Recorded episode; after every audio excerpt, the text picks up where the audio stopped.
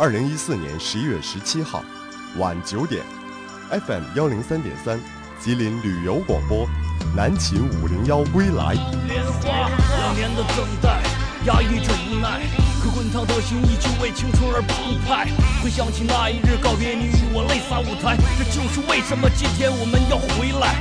太多人在人生的十字路口犹豫徘徊，太多人早已忘记精彩。别让这世俗脏了两个老男孩，他南七五零幺倔强归来。Back。